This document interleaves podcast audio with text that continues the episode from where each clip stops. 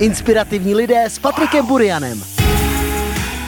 Tak je to skvělý pocit. Čekali jsme, že ten hype kolem toho bude takhle velký. Jsme ve čtyři a on teda ještě všechno vymej, dovymýšlel od rána do večera, že, že ne takový, že jsem si dal oběd, a, ale prostě furt, jakože non-stop, non-stop, non-stop, ale hnalo mě to jako dopředu. První volno jsem měl po 68, 70 dní, co jsem měl jako 16, já nevím, 17, no. Kolega tam furt hlásil jako z Vokínka, nejlepší kebab, pak se to rozjelo, jakože extrém. Já říkal, no protože by ti tam přišli Turci s mačetama, to by bylo jednoduchý. A to mám prostě jako jiný, no. Já říkám, já nebudu jako nejlepší podnikatel, asi mě to baví, jako jsem šťastný, když těm lidem to chutná. Jsem kluk, co dělá prostě kebab.